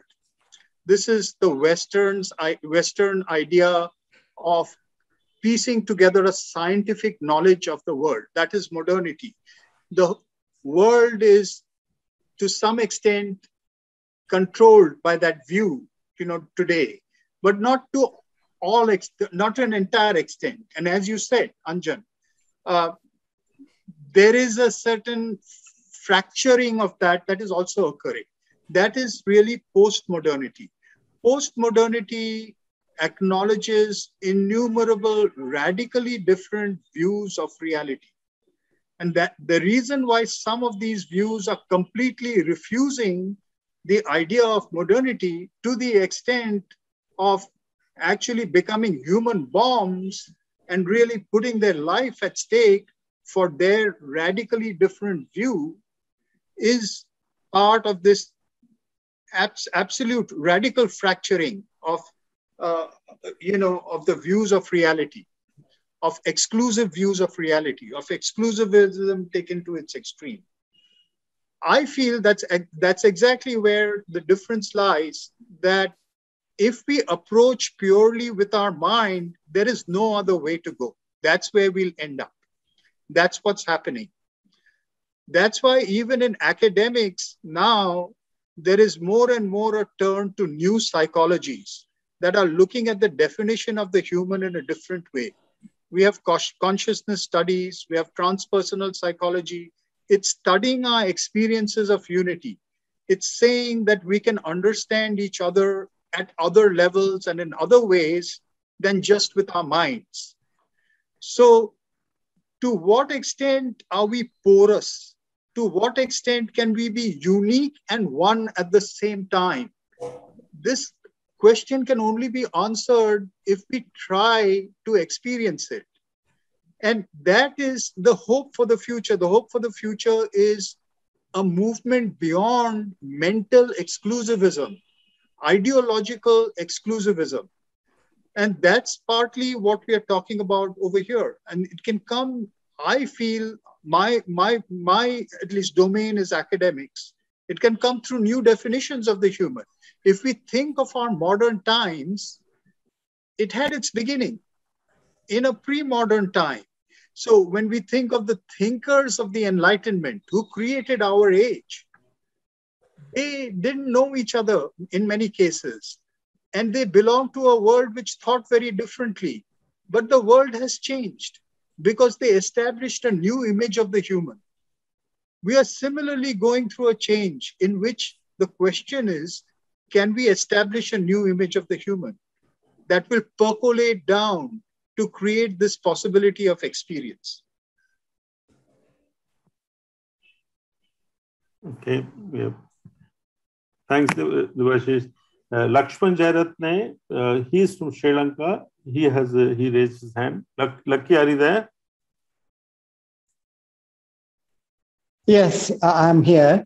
Yeah. Uh, so thank you, Prabhat, and thank you, uh, Professor Banerjee, for uh, this talk. I found it very useful. and in the beginning, I thought it is mainly about the historical perspective of the activities uh, under the different beliefs and religions when you uh, compared the uh, handiwork, etc. But then you got into the philosophical part of it.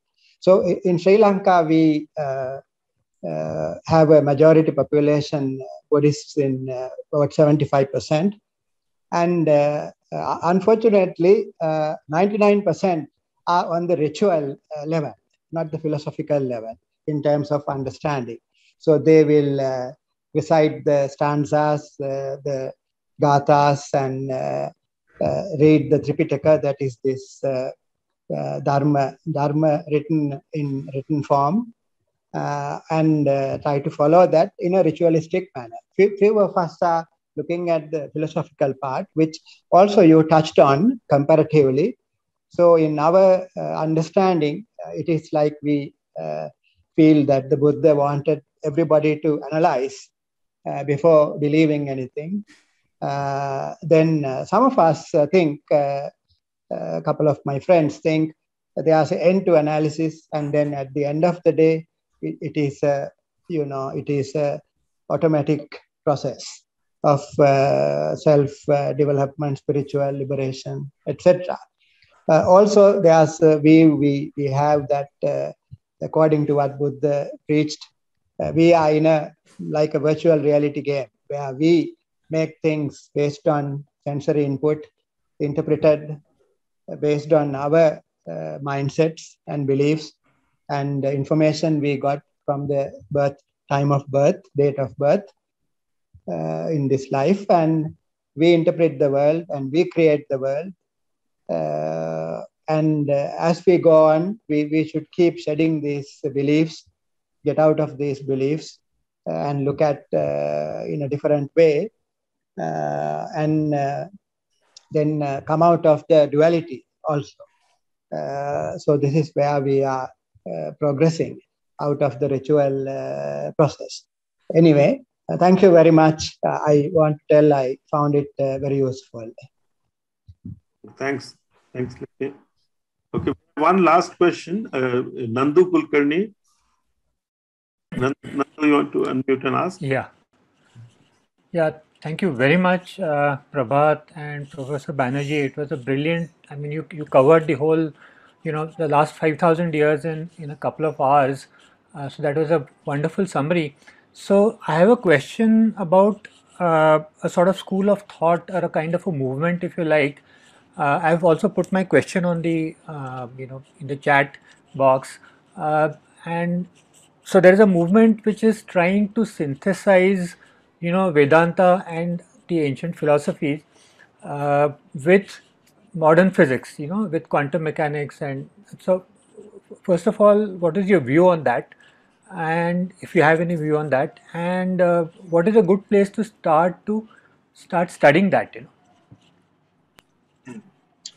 So I, I'm I'm actually not sure which movement you're talking about, but I do know that uh, quantum physics from its very beginning has had some relations with particularly spiritual thought, uh, Eastern spiritual thought, and particularly Vedantic thought.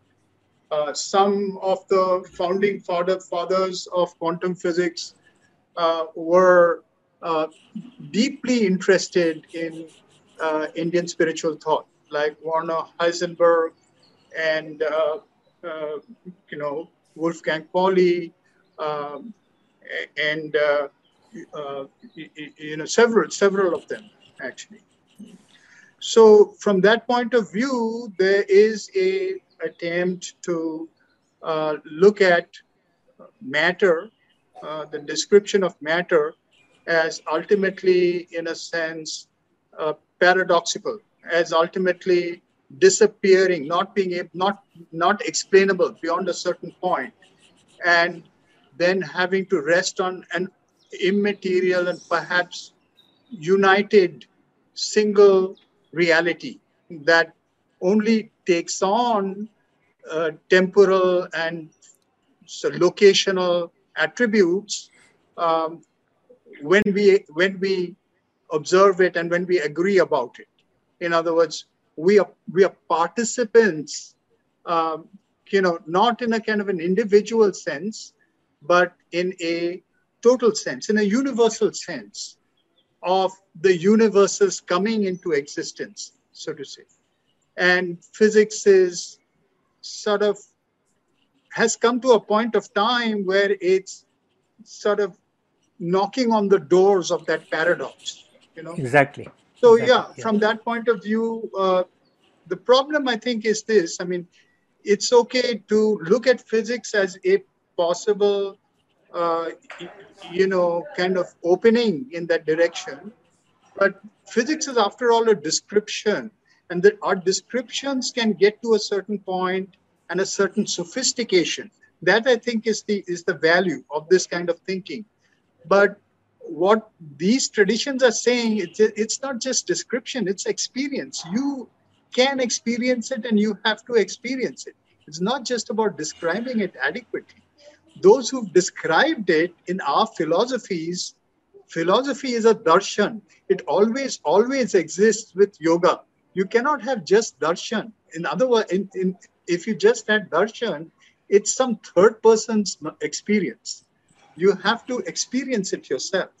So that's where I think, as a science, um, you know, physics can serve a certain function, but unless it sees itself as allied to the science of self-realization, it doesn't go very far. Well, actually, a lot of the developments in physics have happened because of people like Einstein and many many others who, uh, you know, who through thought, I mean, not just thought, but introspection and you know various thought experiments and so on and then they proved it mathematically. And you know some people call mathematics the language of god whatever you know. And some people even go to the extent of believing that god itself is you know mathematics is god you know and so on. But uh, leaving that aside uh, so when i said movement it is not of any kind of a formal movement which has a name. There are a lot of physicists who are sort of reductionists who believe that you know there is no such thing as a you know a substrate or a brahman brahman or anything like that. And there are others who believe that there is some coming together or some conversion uh, convergence which is you know which can happen between physics you know which which you know where you actually prove things through experiments and thought and so on and the spiritual experience. Yeah. So one last question. Uh, you so i understand that you teach uh, I'd like to, you know, whatever you teach, I'd like to, I'd like to join your class because I see quite a few people who are, you know, who are part of your, uh, who are your students.